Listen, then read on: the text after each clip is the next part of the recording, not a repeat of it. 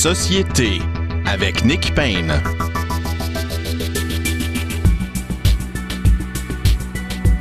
Bonjour chers auditeurs, bienvenue à Société.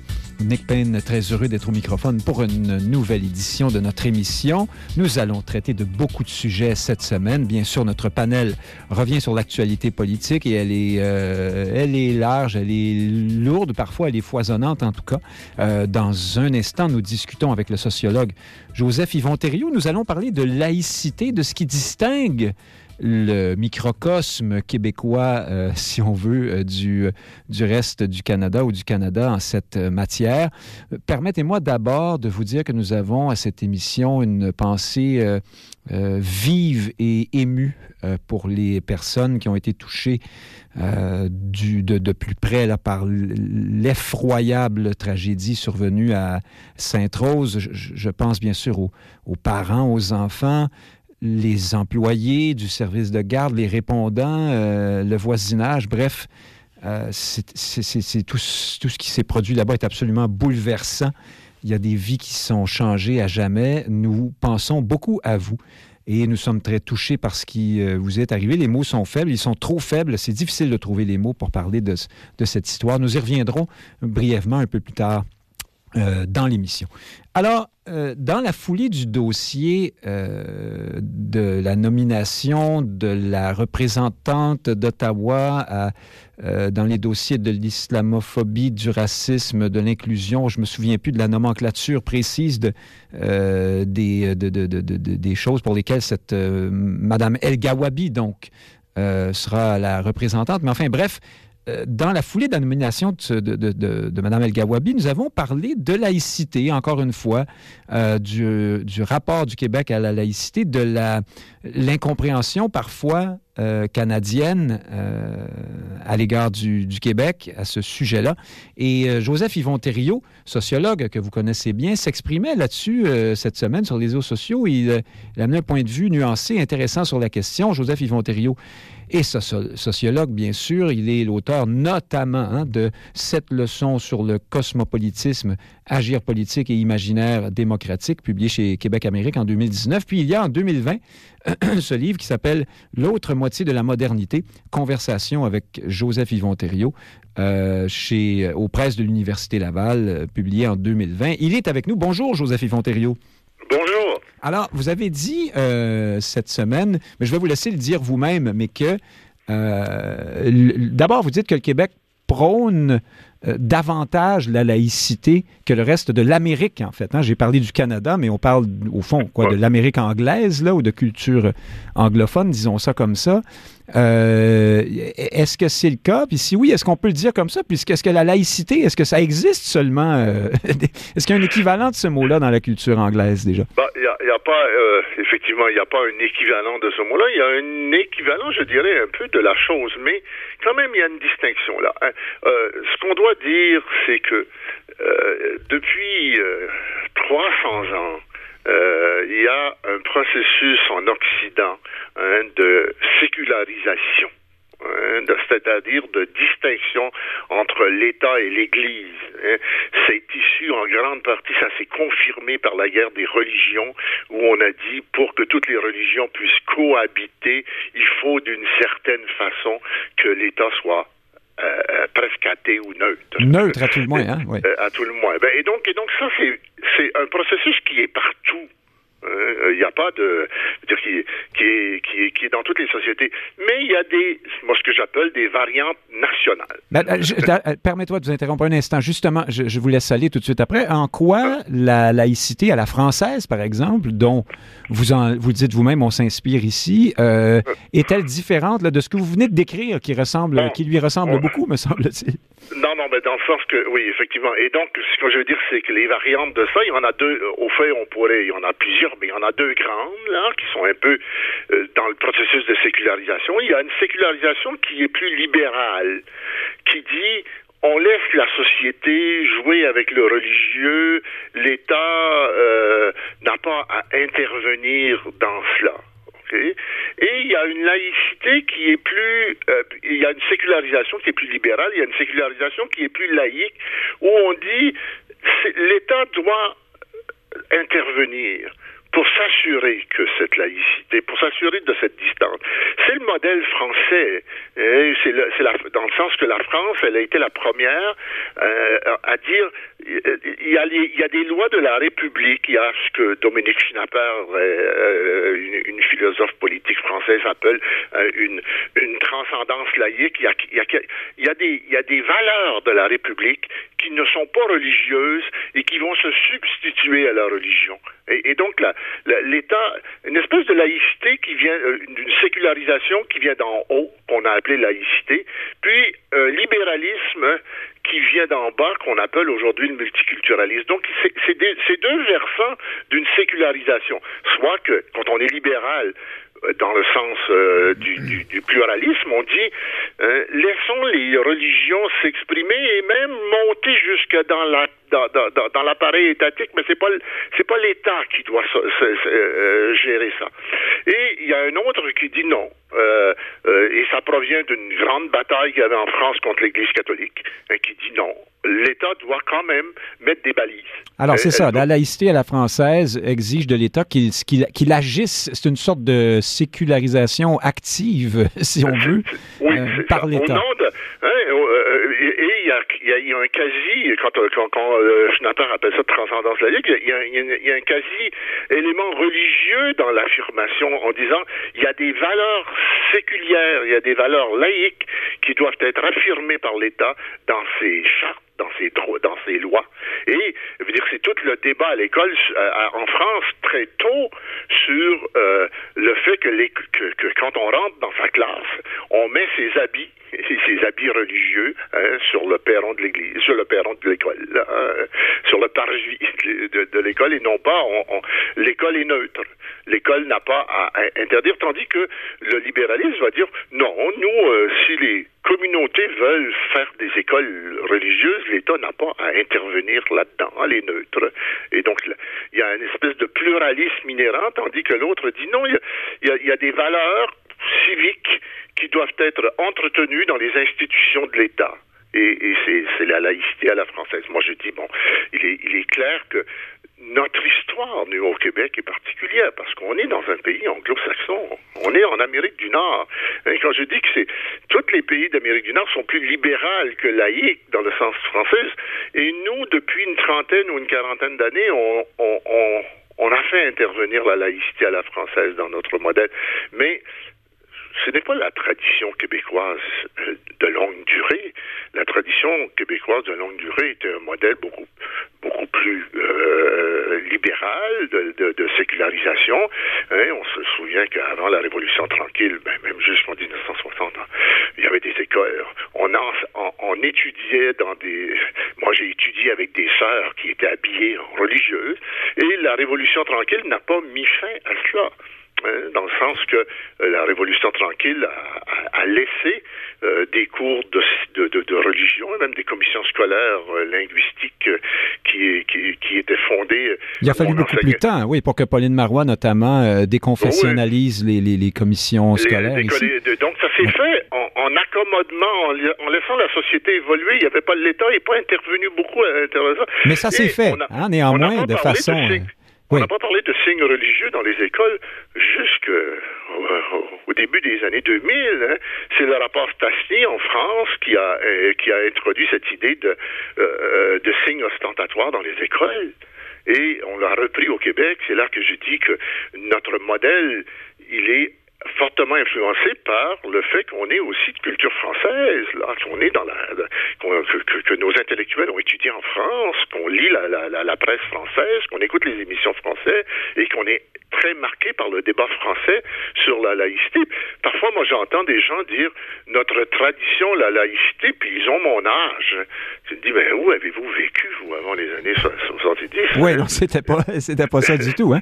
Oui, c'est une sorte de révisionnisme, là. Ben oui, ouais. c'est ça. Et je réagissais aussi dans mon poste un peu à, à, à, à ce que Pedno Jobin, euh, qui a écrit un beau texte. Dans la presse, alors l'ancien maire de Gatineau ça, qui, mais, qui, à un moment donné, dit la laïcité québécoise, elle est une réaction à, la misère que nos mères ont eue par l'Église catholique. Moi, je disais, mais là, c'est un, un peu exagéré de dire ça. Je veux dire, dans le sens que il y a effectivement un, un mouvement de rejet du, du, du, du, catholicisme qui est vrai au Québec, puis qui est vrai dans, en Espagne, qui est vrai en Italie. Hein. Les, les, sociétés catholiques ont, ont, ont, joué, moi j'appelle ça la théorie de, de l'élastique. Ils, ils, ont été maintenus dans une religiosité plus longue, puis que quand ça a lâché, ça, ils ils rebondissent. une sorte de retour de balancier, oui. Oui, un retour de retour du balancier, mais de là à, à, à dire que il y avait une atrocité. Hein, je veux dire, nos mères n'ont pas vécu. Il y avait une culture générale euh, de natalité, par exemple, et nos mères n'ont pas vécu ça comme un traumatisme. Elles, vivaient dans cette culture-là, les curés vivaient, mais euh, la plupart de nos mères n'ont jamais entendu parler euh, de la revanche des berceaux. C'est une histoire d'intellectuel. Ça, elles, vivaient dans une culture où la natalité allait de soi. Et elles, elles en souffraient parfois parce qu'il y avait beaucoup d'enfants, mais elles, n'étaient pas, euh, ne pas au clergé. Puis aujourd'hui, je pense qu'on exagère. Il y a un bashing anti-clergé là qui qui m'agaçait un peu en disant, ben non. Vous trouvez que c'est une sorte de, simplification? Ah, rendons justice à Pedno Jobin. Alors, ce qu'il disait dans son texte, c'est que euh, Madame El Gawabi ne comprenait pas, elle qui appelle à ce qu'on comprenne les souffrances euh, de toutes sortes de minorités euh, plus ou moins discriminées, ne comprenait pas celle des Canadiens français ou des Québécois francophones, celle que, ce qu'elle le, ne comprenait pas l'histoire québécoise qui notamment est celle d'une sorte de, de, de, méfiance à l'endroit d'un clergé qu'on a jugé trop, trop puissant, trop pesant. à un moment je, suis, je suis d'accord qu'il y a de cela, mais je trouvais que c'était un peu simpliste parce que tout le monde a repris ça. Trudeau a repris ça ah, ça a été très, très aimé comme propos, hein, il faut le dire. Euh. Et euh, donc, moi, je pense pas que euh, notre histoire s'explique par la souffrance canadienne-française, elle s'explique par, par, par, par, des éléments beaucoup plus de, de, résistance puis de résilience à ça, à, à, à, l'élément anglophone qui nous entourait, puis à tout ça. Mais donc, ce que je voulais faire, c'est dire, écoutez, oui, il y a ça, il y a certainement un rejet du, un rejet du catholicisme, puis de rejet de cette vision. Qui, qui, qui, qui, explique, si vous voulez, une sorte de distance ici au Québec plus forte, ou enfin une sorte de méfiance plus forte à l'endroit du, du pouvoir religieux, peut-être? Euh, oui, une sorte de méfiance, mais euh, mais, mais euh, effectivement, pas uniquement parce que euh, on n'est pas les seules sociétés catholiques en Amérique du Nord, puis on est la seule société qui, qui prône la laïcité. maintenant, euh, l'Ontario est une, est une majorité catholique et c'est même plus catholique d'une certaine façon dans la pratique. Mais. Je me disais, il y a d'autres raisons, dont celle d'une proximité avec la laïcité à la française. Mais en disant, au fait, la laïcité, c'est plus profond qu'un rejet du catholicisme. C'est une modalité différente de poser la sécularisation. Puis pourquoi on la pose différemment? Bon, il y a, certainement une, une, influence du catholicisme. Euh, il y a une influence du catholicisme d'ailleurs qui n'est pas négative. Il y a une influence du catholicisme qui vient que le catholicisme était déjà une société qu'on pourrait dire d'en haut. Par rapport au protestantisme qui, qui, qui, valorisait la communauté puis la, la, la, diversité, le protestantisme, le catholicisme les, les, était l'Église dominait par le par le sommet et on continue à le faire d'une certaine façon dans la laïcité puis dans puis dans le, le modèle de développement québécois où l'État est plus interventionniste que les autres. Mais donc il y avait d'autres plus plus globalement je dis c'est on a emprunté à la France Hein, cette, euh, cette idée-là. Euh, et, euh, qui n'est pas, qui est pas une critique. Hein. On peut emprunter, on peut changer de. non, non, bien sûr. ce, que, ce que vous dites, c'est une analyse. Vous dites voici ce qui explique qu'au Québec, on soit plus attaché à la laïcité, à ce type de laïcité-là. Vous dites aussi que c'est une façon de se distinguer du, du Canada anglais. Euh, tout à fait. Moi, je pense qu'effectivement aussi, le, hein, on l'a vu, le, la laïcité, la sécularisation, elle est très liée hein, à, à, à, cet enjeu du multiculturalisme et à cette vision aussi du multiculturalisme par rapport à d'autres modèles d'intégration. Encore là, le modèle républicain et le modèle euh, multiculturel. Les pays anglo-saxons ont adopté le modèle multi, euh, multiculturel. Les pays euh, européens, mais surtout français, ont adopté un modèle d'intégration plus républicain. Et pour moi, ce ne, sont pas deux modèles qu'un serait euh, euh, contre les droits humains puis illibéral, puis l'autre serait pour les droits humains libéraux. Les cours en Europe ont accepté le modèle républicain comme un modèle démocratique. Hein. C'est une démocratie plus, plus civique qu'une démocratie plus libérale. Mais donc ce sont et nous on a aussi emprunté, mais euh, ça fait ça s'est intégré dans une querelle avec avec le modèle d'intégration à Ottawa. Ottawa, Ottawa, je veux dire le Canada anglais et, le gouvernement fédéral euh, ont implanté le modèle du multiculturalisme de façon assez radicale. Puis on le sait très bien dans un débat avec le Québec contre la théorie des deux nations. Euh, Trudeau père hein, voulait implanter le multiculturalisme euh, comme une, un socle du fondement de la société canadienne en disant il n'y a pas a pas deux cultures, il y a de, il y a de multiples cultures qui sont fortement individualisées et euh, l'État n'est pas le, garant de ces cultures-là. L'État c'est le bilinguisme, mais en refusant le multiculturalisme. Donc, la laïcité s'est incrustée comme dans le débat sur cette idée que le Québec voulait prôner un autre modèle d'intégration sociétale ou un autre modèle d'intégration des immigrants que le modèle canadien. Oui, c'est peut-être ce qu'on a essayé de faire par l'interculturalisme, que je suis pas sûr qu'on réussit complètement à définir ce que quelle est la distinction. Oui, à faire la distinction. Là, il faudra faire une autre émission là-dessus, mais, euh, bref. Euh, donc, il y, avait ça aussi en disant non, euh, c'est plus compliqué que ça. C'est pas uniquement le rejet du, du catholicisme, c'est aussi modèle d'intégration que le Québec a, a, a mis de l'avant un peu, euh, qui, qui est à la fois un emprunt euh, à la culture française, mais aussi euh, une volonté de se distinguer. on se distingue habituellement comme société en prenant des... Hein, on, le dit, on, on, a un modèle économique qui est un peu différent, plus État-providence. On a un modèle d'intégration qui, est, qui se veut plus différent ou qui se voulait plus différent. Quoique cette question-là, elle, elle, elle, divise beaucoup la société québécoise. Hein. Je veux dire, on le voit dans le mouvement nationaliste, par exemple. Euh, moi, je pense que la question de la charte des valeurs, c'est une, une, question qui a divisé le mouvement nationaliste. Euh, oui, oui, ça a transcendé les clivages. Quoique, il est vrai, de, de, de on, on, remarque une sorte de, de, jonction là, entre les, comment dire, le clivage sur la question de la laïcité suit un peu tout de même la ligne du clivage sur la question nationale de façon plus large, si on exclut Québec solidaire, disons, du, du oui, oui, mais, euh, mais, mais, mais euh, effectivement, mais la. Mais vous avez raison. La, mouvance, euh, la, euh, de, de, oui, je, je, je, dirais oui, mais il reste que euh, il y a dans, dans les élites euh, universitaires et ah, oui. politiques, il y avait il y avait une unanimité du côté francophone jusqu'à la charte des valeurs à, à, à, appuyer le mouvement un peu un mouvement de souveraineté et, et que ça il y a, y a une décision là qui s'est faite absolument qui porte qui porte sur cette question-là. Hein. C'est, mm -hmm. je veux dire, énormément, c'est la question identitaire, la question de la religion, la question de la laïcité, et on les pose en dogme habituellement, alors que, en se disant, mais écoutez, ce sont des, ce sont des propositions qui sont débattable et acceptable dans des sociétés démocratiques. Sinon, ben, écoutez, on va, on va, on va exclure la, on va exclure toutes les, les sociétés européennes de la démocratie en disant ils sont pas démocratiques, ils sont, ils sont dans un modèle de laïcité. Mm -hmm. Joseph le... il me semble que c'est l'argument le plus fort qui devrait être fait à la Cour suprême en disant non, euh, c'est une variante nationale d'un modèle qui est acceptable en démocratie. Oui, oui, c'est un élément qu'on entend d'ailleurs. Il est, il est viable, valide un peu partout euh, ailleurs.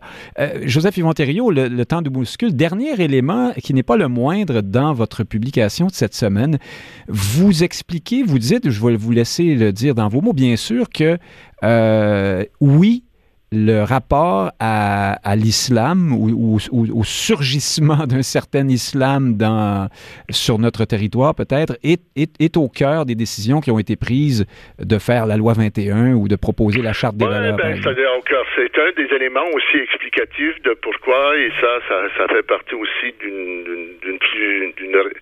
de, de, quelque chose qui, où on est plus près à mon avis de, de des débats européens hein, c'est-à-dire qu'en Europe là il y a tout un débat qui qui, qui, provient beaucoup, je le dis, après le 11 septembre. C'est-à-dire qu'avant ça, on ne discutait pas beaucoup de, de l'islam ou de l'islamophobie ou de l'islamisme euh, euh, de oui, pas, pas du tout, à vrai dire. Hein? C'est pas un sujet. Après le 11 septembre, il y a eu une réaction très forte. Et puis, encore là, en, en, en France, ben, en Europe, mais particulièrement en France, euh, l'enjeu, euh, l'enjeu avec l'immigration euh, qui, qui, émane de, des pays islamiques est beaucoup plus forte. Hein. Je veux dire, c'est l'ancienne colonisation, c'est toute l'Afrique du Nord qui est tout ça. Et donc, y a, et, les débats sur la reconnaissance de, de, de la religion s'est heurté à la, à la laïcité française. Et donc, ce débat-là est devenu très virulent. Il, tellement qu'en Europe, il y a, il y a tout une, un questionnement sur l'idée que euh, dorénavant, hein, la défense de la démocratie, ce, n'est plus la défense des valeurs nationales, mais c'est la défense des valeurs occidentales hein, qui s'oppose à une espèce de proposition dont l'islam serait euh, partie prenante d'une société qui serait plus religieuse, une société qui reconnaîtrait plus les religions et donc qui, retouche, qui, qui peut toucher un peu plus euh, la, la, diversité. Moi, je, je dis, le, le Québec a été plus sensible à ça, euh, malgré qu'il n'y a pas une immigration euh, musulmane importante euh, tellement significative, si on compare à la France, par exemple, et, finalement que les études démontrent que la, plupart des immigrants d'Afrique du Nord qui arrivent au Québec sont, plus des laïcs que des religieux. Ah oui, oui, il faut même les entendre dire que, comment dire, oui, l'islam qui arrive d'Arabie saoudite, par exemple, c'est pas, pas le leur. Hein? Ah non, non, puis eux, ils ont quitté certains, euh, les Algériens qui sont ici, par exemple, en partie, ont quitté, euh, ont, quitté un mouvement, une société où le mouvement religieux n'est trop fort. Et c'est une des raisons de leur immigration. Donc, il y a tout ça. Et, donc, mais on, on a été sensible quand même. il s'agit de voir que la population est sensible. Et ça, c'est pas uniquement au Québec, c'est ce que je voulais dire là. Hein. C'est que partout en Occident, l'islam bon, euh, après le 11 septembre, a été associé à l'islamisme. Et à ce mouvement politique euh, où il n'y a pas de distinction entre le religieux et, le politique. Il n'y a pas eu de guerre de religion euh, dans, les pays dans, les pays musulmans. Il y a pas, et nous, ça a pris une guerre de religion pour, pour, pour, enlever l'Église de l'État. Oui, pour en arriver justement à cette laïcité. Euh, oui, et donc il n'y a pas eu ça. Et donc ça, euh, et donc ça fait partie, je dis, bon, euh, il faut pas, euh, faut pas éliminer ça de l'équation. Il me semble que on, on, on réagit de, habituellement trop vite en disant il n'y a pas d'islamophobie. Moi, je dis il y en a, mais euh, ça ne veut pas dire que c'est la trame directrice de notre de notre société. Mais vous faites une nuance en disant il serait, euh, ben, je, je, vous donne, je vous prête des mots, mais il serait hein? un peu absurde de, de, de nier que ça fait partie au minimum du processus menant à la loi 21. Il serait absurde de nier, ce n'est pas uniquement de la responsabilité des, ce qu'on pourrait dire des Occidentaux. Je veux dire, s'il y a eu des attentats qui sont faits au nom de l'islam euh, le 11 septembre sur les tours du, World Trade Center, c'est un fait qui est avéré. Ce fait a provoqué une réaction culturelle en Occident, un mouvement où les qui, qui piège un peu les, les, les, les, les musulmans hein, qui sont ici parce que euh, il y a une réaction où on les associe à des à, à, des actions politiques.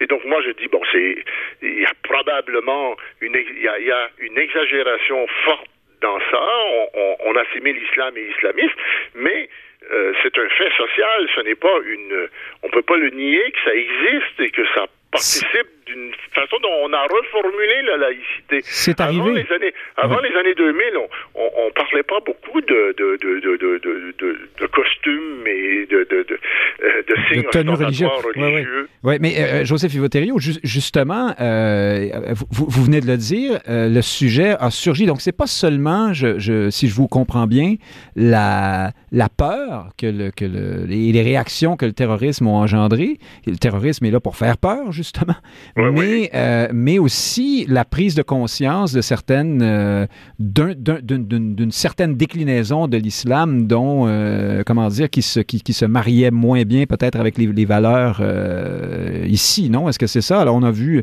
laisser les femmes porter le voile et on s'est dit, bon, voilà, c'est, ça, ça, ça convient pas.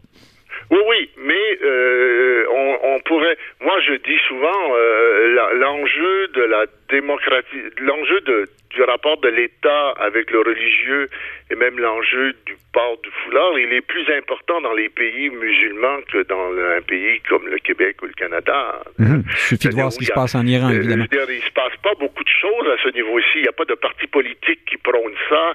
Il n'y a pas de grands mouvements. Il y a des euh, euh, et, c'est pour ça que en, disant donc qu'il y a, il y a effectivement, mais vous avez raison quand même. Là, il y a la, réaction, euh, le terroriste a éveillé, a acheté les regards sur ce qui se passait, puis en disant mais non, notre conception du religieux n'est pas et de l'État n'est pas le même. Notre conception du rapport de, de, avec, les, avec les femmes n'est pas le même. Et, donc ça a accentué ça. Et donc c'est il faut, il faut, je pense, encore là, dire, il y a un élément de, la, de réflexion que tout le monde pourrait faire. Puis, puis il y a un sentiment d'islamophobie qui probablement est, là présent aussi, mais on pourrait essayer de faire la distinction entre ce qui est une discussion normale de critique de l'islam, mais de son rapport à nos valeurs, et une, une, islamophobie qui dit, ben, tout, il y a, y, a y a, un terroriste qui se cache derrière euh, presque. Oui, alors ça devient vraiment la haine des, des, des, musulmans ou des gens de, de, culture arabo-musulmane, disons ça comme ça. Ben, j'ai dit tout à l'heure euh, qu'on trouvait que le voile ne convenait pas. Je voulais dire qu'évidemment, on, on, percevait là une sorte de d'écueil culturel ou de divergence, de différence qui, euh, dont on considérait qu'elle ne convenait pas dans tous les contextes, puisqu'on a fait la loi 21 qui... Bon, voilà, bref. Euh, J'essayais euh, d'apporter des nuances parce que c'est ce que vous faites. La loi 21 n'interdit pas le voile, hein, dans le sens qu'on est, on est dans, le dans sens, on est dans la sécularisation. Voilà, dans certains euh, contextes très précis. elle interdit le voile euh, dans des postes d'autorité et où l'enjeu a échappé, où, où, la, discussion a eu lieu au Québec, c'est de dire est-ce que l'école est un lieu d'autorité hein? mm-hmm. Certains disent ben non, c'est pas un lieu d'autorité, c'est des écoles. L'école, c'est justement le lieu de la communauté et euh, la police, c'est un lieu d'autorité, etc. Donc la, la, la, la coupure est, c'est-à-dire que toutes les sociétés sécularisées euh, ont à un moment donné à prendre des décisions où on passe la ligne par rapport à l'intervention de l'Église et de l'État. Hein? Mm-hmm. euh, est-ce que est-ce qu'on fait une prière c'est une, intervention. Euh, euh, il y a beaucoup, il y a, il y a, c'est dans. Ah oui, alors jusqu'où euh, ça, ça, entre partout. Euh, les, le, le, le, dollar américain dans une société laïque hein, a une God we trust, mais le Dieu américain, on le définit pas trop. On sait pas trop si c'est pas un Dieu universel. Certains, certains disent que c'est le capitalisme, Joseph Fontaine. mais c'est une autre question. Merci de nous apporter cette cargaison de nuances qui, bien sûr, euh, bon, euh, fera, euh, déplaira peut-être à ceux qui aiment l'eau chaude ou, froide, qui vous traiteront, vous diront, vous nous avez apporté beaucoup d'eau tiède aujourd'hui, mais c'est pas, pas exactement ça. Ce sont des perspectives et des nuances et une analyse, ma foi, fort intéressante. Merci beaucoup, Joseph Yvon Thériault. profitez bien de cette belle journée ensoleillée, puis à une prochaine. Au revoir. Au plaisir. C'était le sociologue Joseph Yvon Thériault. Dans un instant, notre panel sur euh, l'actualité politique. À tout de suite.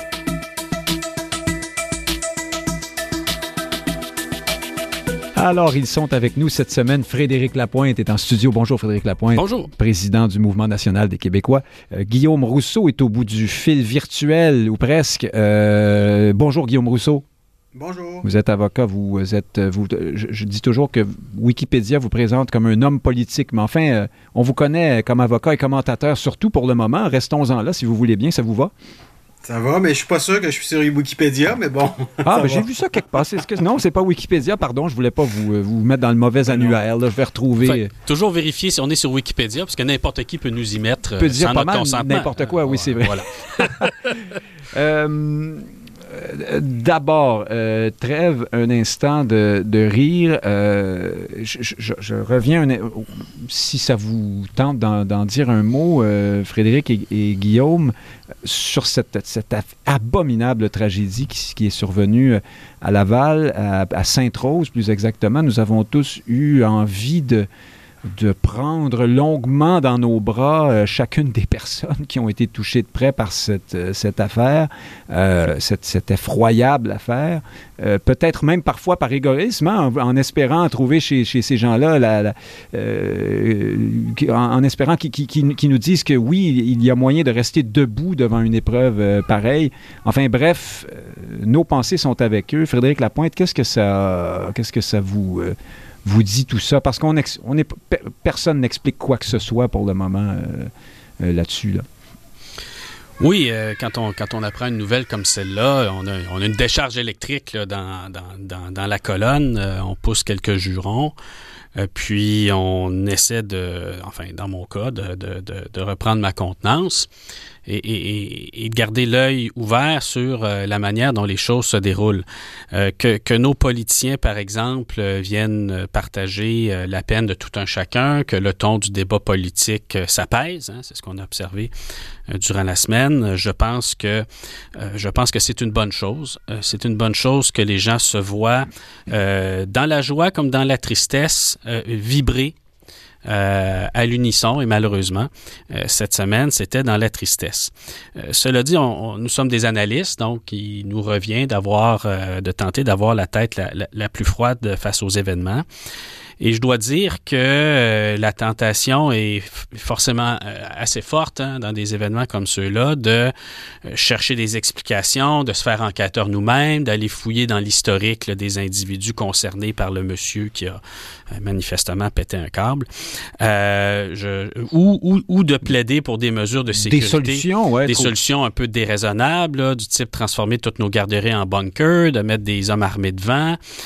Non, non, je, je, je, pense qu'il faut se, retenir de euh, donner suite à, notre détresse par une curiosité excessive ou par des décisions irrationnelles. Il y aura toujours, quoi qu'on fasse, euh, des événements tragiques. Ça fait partie de la condition humaine. Et peut-être parce que euh, dans, notre ère moderne, on côtoie un peu moins euh, le tragique. Hein, on est moins sujet euh, aux catastrophes, on est moins sujet euh, aux maladies ou, à la mort trop trop tôt chez nos proches, mais on perd un peu le, le, sens du tragique. Et je pense que ben, quand on a un événement comme celui-là, ben, il est bon de se rappeler que c'est arrivé, ça va arriver, et ben, il faut quand même qu'on continue à prendre des décisions raisonnables. Guillaume Rousseau, euh, euh, Frédéric Lapointe vient de parler de de ce, qui, selon lui, serait un mauvais réflexe, c'est-à-dire à partir d'un événement abominable comme celui-là, chercher des... Par exemple, on fait une loi demain, puis on dit on fait un mur devant chaque édifice où il y a des personnes vulnérables. Enfin, vous voyez, je, caricature. Néanmoins, j'ai envie de vous demander ce que vous pensez de cette observation, euh, et je ne prétends en aucun cas euh, me faire le défenseur d'une solution qui permettrait d'éviter des, des événements comme celui-là à l'avenir. Néanmoins, je, je regarde, et ça, ne date pas de ce qui s'est produit cette semaine, euh, ça fait longtemps que je regarde les garderies, euh, souvent installées dans des locaux avec des grandes vitrines, sur des grands boulevards, dans des grands stationnements, dans des environnements souvent un peu... Euh, un peu pollués, inhumains, bruyants, des locaux un peu de, de seconde zone. C'est comme si on s'était installé dans un ancien dépanneur ou enfin une espèce de bureau de, et, et, et, et j'ai et, je, et je vois aussi ces enfants ces bambins qui se qui sortent sur le trottoir avec euh, euh, leurs éducatrices de garderie euh, portant des dossards euh, attachés ensemble avec des harnais, mais qui marchent sur le trottoir sur des grands boulevards à quelques pouces justement des autobus, des camions. Et des, des, fois, je me dis, quand même, il y a quelque chose qui nous échappe. Pe Peut-être qu'on n'est pas... Euh, il y a des éléments de sécurité euh, euh, voilà, qui, qui, euh, auxquels on ne pense pas. J'ai appris, d'ailleurs, cette semaine, que les garderies doivent être installées euh, dans des endroits comme ça. Il y a des questions de règlement de zonage, là, et peut-être même euh, qui relèvent de Québec, je n'en suis pas certain, qui font en sorte qu'on ne peut pas être dans une belle petite maison, dans un quartier tranquille, apparemment. Est-ce qu'on pourrait changer les choses là-dessus? Donc, plusieurs choses dans, dans ce que vous dites. D'abord, euh, évidemment, je pense comme tout le monde, euh, c'est important de dire qu'on est de tout cœur avec euh, les, les, victimes et leurs familles. Sinon, la question des normes, c'est effectivement, il y a des normes assez strictes, là, surtout pour les CPE, bon, pour les, les garderies en milieu familial, là, c'est moins ah, strict. Et là, ouais. on, on, peut avoir une petite garderie dans un, dans un quartier résidentiel tranquille. C'est surtout pour les CPE qu'il y a des normes strictes. En même temps, on vous dira, par exemple, moi je suis déjà allé sur la côte nord, puis on, me disait que les normes étaient trop strictes, que c'était des normes peut-être pensées pour Montréal ou Québec, puis dans des régions très éloignées, c'était pas toujours facile d'avoir euh, le même genre d'immeuble ou quoi. Donc là, euh, bon, donc c'est pas pas facile de trouver le, bon degré de, de restriction dans les normes qui, qui permet de la sécurité, mais en même temps qui rend le plus facile possible la construction de nouveaux sites pour des CPE. On sait qu'on en manque, donc tout ça est complexe. Je pense que le, le bon réflexe dans une démocratie apaisée dans, devant une, tragédie comme ça, c'est d'attendre euh, les rapports. C'est aussi plate et, bureaucratique que ça, mais je pense qu'il y aura, il y aura évidemment les enquêtes policières, mais je pense qu'il qui, je présume qu'il y aura une enquête d'un coroner qui pourrait à ce moment-là euh, vraiment aller plus loin, rendre un rapport public, faire des, recommandations, puis ensuite il peut y avoir un processus parlementaire ou autre qui permet de se pencher là-dessus avec des experts, avec des acteurs de terrain pour essayer d'améliorer les réglementations autant que possible.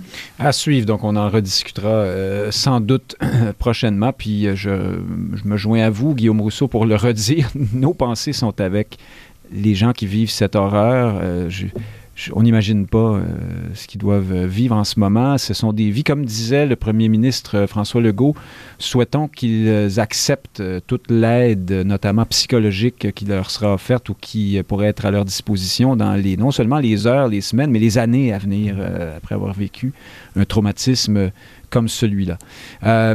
Parlons maintenant de politique comme nous avons l'habitude de, de, le faire à cette émission. Ce ne sont pas les sujets qui manquent. D'abord, un sujet, Guillaume Rousseau, qui est passé un petit peu dans le vide hier. Euh, Benoît Dubreuil a été nommé euh, commissaire à la langue française. Il est philosophe, c'est un haut fonctionnaire, c'est un essayiste. Les libéraux euh, ont décidé de ne pas appuyer cette nomination parce que M. Dubreuil s'est déjà montré nuancé, je vais le dire comme ça, sur la question de, de l'immigration comme solution à tous nos problèmes, par exemple. Québec solidaire s'est rallié à la nomination. Pensez-vous que M. Dubreuil des franches et euh, qu'attendez-vous de, son, euh, de cette nomination? Donc oui, je pense qu'il y aura euh, effectivement les coups des franches. Je pense avoir eu l'appui de, trois partis sur quatre à l'Assemblée nationale. C'est euh, largement euh, suffisant. Et d'une part, ben, je pense que à peu près tout le monde, je pense que sauf erreur, même les libéraux ont reconnu ses, compétences, tant en termes de, réflexion politique, en termes d'administration publique, puisqu'il a été longtemps haut fonctionnaire fédéral. Et donc, son rôle, ce sera vraiment essentiellement de, de conseiller le gouvernement, mais de manière vraiment indépendante. Donc, d'où l'idée d'être euh, nommé par l'Assemblée nationale et non pas directement par le pouvoir exécutif. Donc à ce moment-là, il y aura encore plus de latitude. je pense qu'il y a un mandat de 7 ans non renouvelable, si, euh, si je me souviens bien. Donc il n'y a aucune raison pour dire ce que le gouvernement ou l'opposition ou tel groupe de pression veut entendre. Il pourra mener des études et euh, conseiller le gouvernement sur différents aspects liés à la politique linguistique de manière indépendante. Et ça, et, on comprend aussi que c'est pas pour rien hein, le, choix du terme commissaire. C'est une façon pour l'État québécois, avec son commissaire à la langue française, de répondre au commissaire aux langues officielles du fédéral. Donc, euh, parce qu'on avait un, un, office de la langue française, il y, a, il, y a des, gens, des fonctionnaires québécois qui avaient un rôle à certains égards comparable à celui du commissaire aux langues officielles du fédéral, mais entre autres au niveau des communications publiques, c'était plus limité au niveau euh, traditionnellement de l'office de la langue, puis de, de certains euh, donc hauts fonctionnaires en matière de langue au Québec. On n'avait pas vraiment l'équivalent, du moins au niveau des communications politiques. on incarne un peu, il y a quelqu'un qui incarne désormais cette, euh, ce, ce, travail-là. mission d'État. Le, grand Manitou de la langue, ouais. Euh, Effectivement. Puis, M. Dubois n'a pas nécessairement fait beaucoup de communication politique, donc ça, ça va être intéressant à suivre. Il y a vraiment les connaissances au niveau scientifique, c'est vraiment un, grand intellectuel. Au niveau de, de son expérience d'administration publique, c'est impressionnant. Puis au niveau des communications politiques, là, on l'a moins entendu, quoi qu'il a pu faire un petit peu de communication politique à l'époque où il était conseiller de Pierre Duchesne autour du sommet de l'éducation de 2013, qui avait été plutôt une réussite, notamment en termes de communication politique. Mais il y, aura ça qui va être à surveiller. Ensuite, le commissaire adjoint, qui, que, je vais, que je vais surveiller parce que c'est censé être un juriste, un avocat, qui va faire en sorte que le commissaire va intervenir dans certaines cause, et ça aussi, ça va être à suivre. Dans quelle cause et de quelle manière le commissaire va intervenir, présume-t-on, pour défendre euh, la Charte de la langue française? Alors ça aussi, ça va être vraiment intéressant à suivre, que ce, le volet euh, judiciaire de l'action de, de, ce commissaire ou de son, avec son commissaire adjoint. Frédéric Lapointe, cette nomination-là arrive dans un contexte euh, qui n'y a, a, pas de lien direct nécessairement à faire entre les deux sujets, mais alors à Ottawa, on s'écharpait euh, à la Chambre des communes euh, il y a quelques jours sur la, réforme de la langue, la, loi sur les langues officielles euh, du Canada. Les libéraux, au fond, qui, se chicanent entre eux, hein, puisqu'ils ont eux-mêmes édulcoré leur propre projet de loi, euh, qui, à l'origine, lancé par euh, Mélanie Joly, euh, était assez audacieux, c'est-à-dire qu'il en finissait avec l'espèce de ce que plusieurs voyaient comme une La fausse, fausse symétrie. équivalence. Oui, oui. exactement. Entre la minorité opprimée anglophone québécoise, je le dis avec un rire dans la voix, et euh, les minorités francophones ailleurs euh, au Canada. Là, on disait, non, non, le français est dans une situation particulière, il est menacé. C'est d'abord... euh, Même à- au Québec. Même au Québec, oui, hein, c'est pas, c'est pas rien. C'est un- des libéraux fédéraux qui mettaient ça dans un projet de loi. Puis là, finalement, on sent que tout ça est passé à la trappe. Et puis là, vous avez euh, des gens comme Marc Garneau. euh, Anthony Housefather, Oui. Madame Lambropoulos. Madame Lambropoulos, alors ça, là, on, on tombe dans le burlesque, mais disons pour, pour M. Garneau puis Housefather, on est vraiment dans la défense traditionnelle euh, des droits des anglophones au Québec. Madame Lambropoulos ajoute une couche de, de, oui, de vaudeville en disant on refuse euh, désormais de donner des services de santé en français, euh, ce qui est... ce En qui est- anglais. En anglais. en anglais, pardon, en Mhm. anglais, oui, Mhm. ce qui est parfaitement euh, faux, ou à tout le moins qui n'est pas dans la loi, au contraire. là.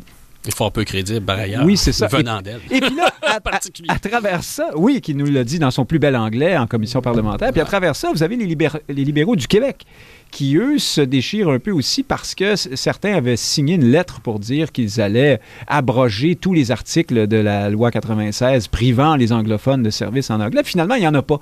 Euh, si bien que un de ces députés, ces jours-ci, euh, quel est son nom? Euh, euh, Ah, je- député du, du Québec, j'oublie son nom. C'est évidemment pas Christopher Skeet là, qui, est- qui est à la CAQ, mais bon, enfin, qui a dit euh, ce que dit Mme Lambropoulos est faux. Euh, et voilà, donc il a un Kelly, peu- Jeffrey Kelly.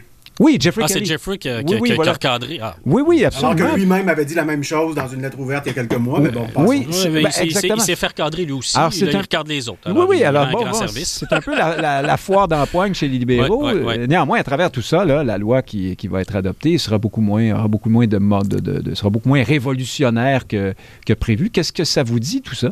Ben, je, je pense qu'on peut avoir de la difficulté à comprendre dans quel problème se trouvent les partis libéral et du Québec et du Canada quand on ne connaît pas leurs électeurs. Mais permettez-moi de vous en présenter quelques-uns. Hein, je, suis- je suis allé voir la, la section commentaires de De Gazette hein, suite à la Oh, nomination de M. Dubreuil. Alors, il y a un certain Leonardo qui Vous nous en dit voulez? je, je- je le traduis, hein, un autre nazi du Québec à la tête de ça, euh, quoi de neuf? Euh, un autre dit, euh, euh, limogez-le, de toute façon, le français est optionnel, euh, calmez-vous au Québec. Un autre euh, qui met hooligans dans son nom euh, d'étiquette. Hein, le Québec est tellement arriéré qu'ils pensent qu'ils sont en première place. Et ça continue, et ça continue.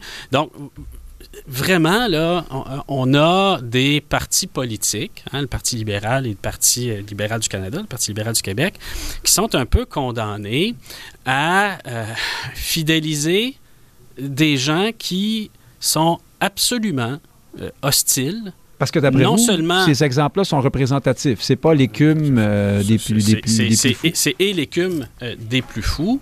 Euh, mais s'il n'y avait pas une telle chose qu'une Lambropoulos qui gagne son investiture et qui fait un profit politique avec ses âneries, hein, il faut bien le dire, s'il n'y avait pas un, House, un Tony Housefather qui se bat contre son propre parti en commission parlementaire, ou même un Marc Garneau, hein, il a beau diriger hein, le- le- la circonscription de Westmount, là, c'est pas des pas des idiots là, à Westmount. Et arrivé S'il du n'y avait- cosmos. S'il oui. n'y avait pas ces trois députés pour porter essentiellement ce message, je me dirais, ouais, c'est- c'est c'est trois, quatre, euh, euh, Pelé et deux trois, quatre écartés. euh, hein, bon, mais manifestement, ce n'est pas le cas. C'est parce qu'ils vivent avec cet électorat, parce qu'il y a un marché politique et qu'ils risqueraient des conséquences politiques s'ils ne les suivent pas. Prenez exemple de ce qui se passe aux États-Unis avec euh, quelques, quelques franges politiques à l'extrême gauche et à l'extrême droite. Ils trouvent des politiciens pour les suivre. Pourquoi? Parce que ces gens existent. Et ça existe encore au Québec, malheureusement.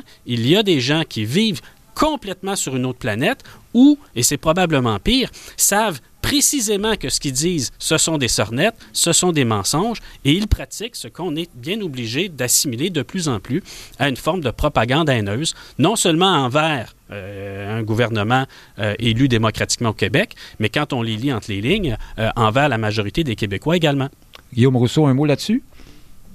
Oui, ben effectivement, c'est euh, c'est pas chic ce qu'on euh, ce qu'on voit à Ottawa dans ce, dans ce dossier-là. Mais ce qu'il y a, c'est aussi... Euh, pardon, je vous interromps déjà, mais je vais vous laisser aller. c'est aussi qu'il semble y avoir une chicane entre libéraux. C'est ça, exact. Mais en fait, ce qui est particulièrement intéressant, moi j'ai trouvé, c'est que toute, toute cette, cette symétrie-là dont vous parliez tantôt, de mettre les anglo-québécois sur le même pied que les, les, francophones des autres provinces, ça a eu pour effet de diviser la francophonie canadienne. C'est-à-dire que les, les Québécois défendaient le, le français au Québec, puis là, par le fait même, il cherchait à avoir une interprétation de la Constitution qui limitait un petit peu l'interprétation trop large des droits des anglophones et du même coup l'interprétation des droits des francophones des autres provinces. Donc c'est le fameux piège de, des langues officielles. D'aucuns diront que c'était voulu. Hein? Euh, Exactement. Donc il vient d'avoir un livre là-dessus d'Éric Poirier qui est très bon, je vous le conseille. Et là, ce qui est intéressant, c'est qu'avec ce projet de loi-là, qui est sorti le plus fortement contre ces députés du West Island, c'est un député franco-ontarien, euh, Francis Drouin. De Prescott euh, Russell. Oui. Exactement, donc d'un comté en partie francophone de, de, de l'Ontario. Donc là, là, dans ces coins-là. Et c'est là qu'on voit donc que la petite graine, parce que même si le projet de loi est plutôt ambigu, il y, a, la graine de quelque chose qui ressemble à enfin reconnaître que le français est menacé partout au Canada et que c'est pas vrai que les anglophones du Québec sont dans une situation comparable aux francophones des autres provinces. Donc il y a un peu de ça dans le projet de loi. Donc là, ça pourrait faire de casser un peu cette alliance-là entre les anglophones du West Island et les franco-canadiens. Et au contraire, ça crée un petit peu une alliance là, entre le bloc, euh, les conservateurs francophones québécois, des, euh, des députés ontariens, euh, franco-ontariens, libéraux. Donc, donc, ça rebrasse les cartes et on est peut-être en train de voir le début de, euh, de, de, ce renversement, de, de, de, cette sortie du piège des langues officielles. Alors ça, j'ai trouvé ça particulièrement intéressant. Je reste avec vous un instant, Guillaume Rousseau, parlant de chicane dans les partis. Alors là, on pourrait aller sur Québec solidaire. On n'aurait pas le temps de, de, tout traiter avant la fin de l'émission. Mais parlons un instant de la proposition oui. de Paul Saint-Pierre Plamondon, qui est un peu passé... Euh, euh, enfin, qui, qui, a plus ou moins bien fonctionné cette semaine sur l'idée d'envoyer la Sûreté du Québec hein, pour bloquer le chemin Roxham, de créer une enclave, d'essayer de, de, de, prendre les moyens d'en finir avec ce, cette affaire-là. Euh, bon, évidemment, euh, nos auditeurs s'en doutent bien, pour ceux qui n'avaient pas suivi le dossier, ce genre de proposition vous attire les pires euh, calomnies, il n'y a pas de doute là-dessus. Mais au-delà de ça, il y en a plusieurs qui ont dit, ben, écoutez, ça peut juste pas marcher. De toute façon, la brèche va s'ouvrir dans une autre municipalité un peu plus loin, ou encore la SQ ne peut pas vraiment agir puisque les autorités canadiennes prennent les migrants en charge dès qu'ils mettent un orteil de l'autre côté de la ligne. Je ne sais pas exactement si c'est exact ou non. Mais là, vous avez aussi, du côté du Bloc québécois, Alexis Brunel-Duceppe, euh, qui était interviewé par euh, Mario Dumont cette semaine là-dessus, quand Dumont lui a demandé si lui trouvait que c'était une bonne solution d'envoyer la SQ bloquer le chemin, euh, Brunel-Duceppe a fait une mimique pas croyable et il a dit non catégoriquement. Est-ce que il y a dissension chez les souverainistes euh, là là-dessus Est-ce qu'on voit apparaître la ligne entre les plus euh, progressistes, euh, diversitaires, je ne sais trop, et, ceux comme Saint-Pierre Plamondon qui ont d'autres propositions.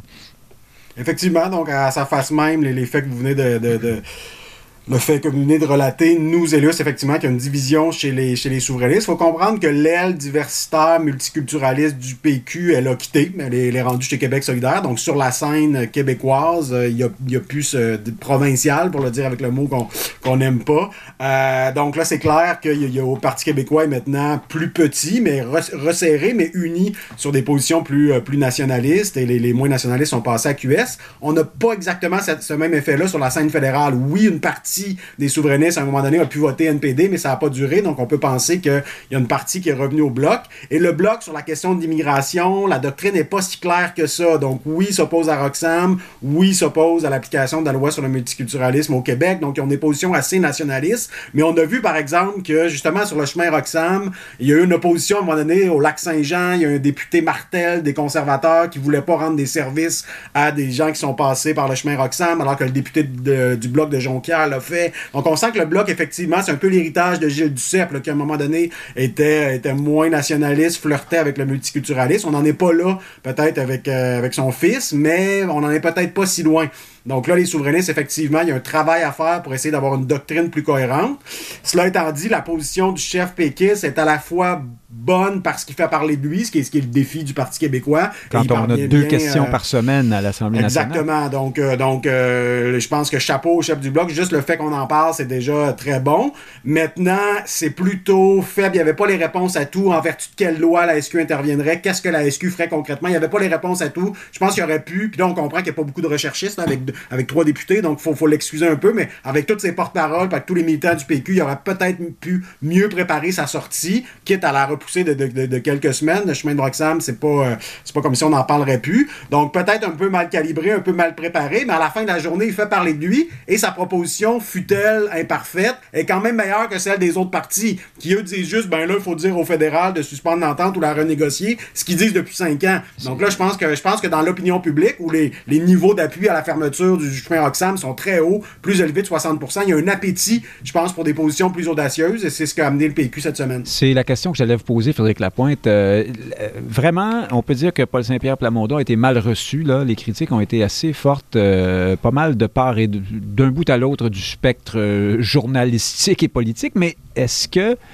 l'homme de la rue, comme on disait autrefois, pensez-vous qu'il est si en désaccord avec un homme politique qui dit bon ben ça suffit, on envoie la police. Non, je pense, que c'est un cas où la critique se trouve à se faire le porte-voix du message et, du côté du Parti québécois, ils doivent être assez heureux de, tous ces, euh, de tous ces relais, hein, fût euh, Alors, ces réactions viennent, relais critiques. Euh, viennent appuyer en quelque ah, sorte la, pertinence du propos. Bien sûr, bien sûr. Quand Éric Duhem, ces temps-ci, se plaint de ne pas être sur une scène puis que c'est pas relayé par personne, il n'y a personne qui se rend compte du fait que c'est plein.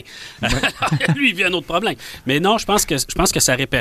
la stratégie de communication du Parti québécois fonctionne, fonctionne très bien. Ça met de la pression sur, euh, sur Ottawa, hein, mine de rien, lorsqu'on indique que euh, d'autres forces de l'ordre devraient peut-être s'occuper de l'ordre que la leur.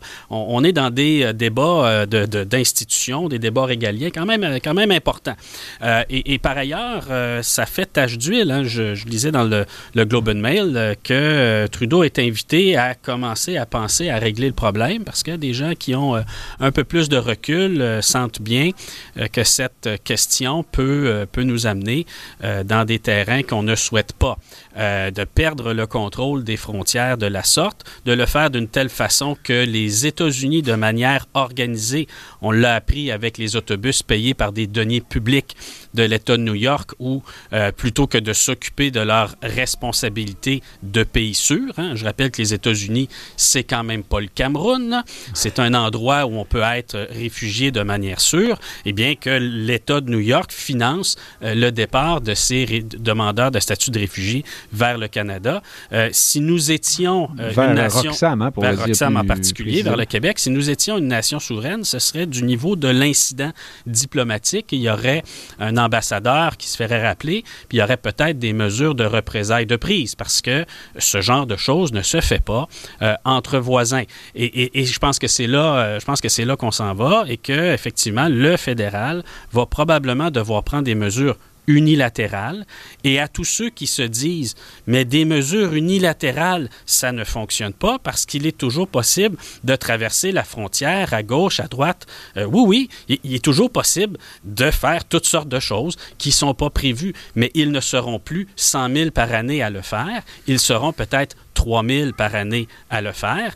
Et toute la question est précisément celle-là à savoir est-ce que on travaille à réduire un flot qui est de l'ordre de 100 000 personnes par année et de le ramener à un niveau raisonnable, ce qui suppose d'agir, ou on laisse la porte ouverte et le flot de 100 000 personnes deviendra peut-être 200 000 personnes demain.